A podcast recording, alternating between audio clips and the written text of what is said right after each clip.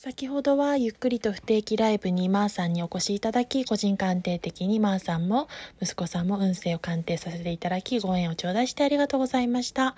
エンジェルナンバー22の方も一応お伝えしてみようかなと私がちょっと気にかかったので、ググったりいろいろあの してみたところの情報共有したいと思います。22の数比の意味としてエンジェルナンバー数の意味としてはですね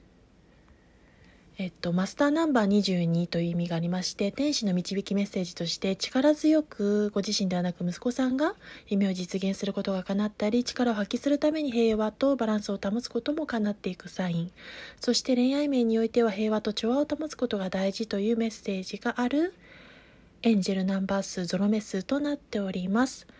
エンジェルナンバーゾロ目が折り重なってたくさん出る時っていうのは過渡期だったりターニングポイントだったり転換点に立っている時に起こりやすいともされていますのでそのシンクロだったりその啓示というかあのメッセージを伝えたいために降りてくるサインともされておりますので、えっと、抜粋的でしたが情報を共有させていただきましたありがとうございました。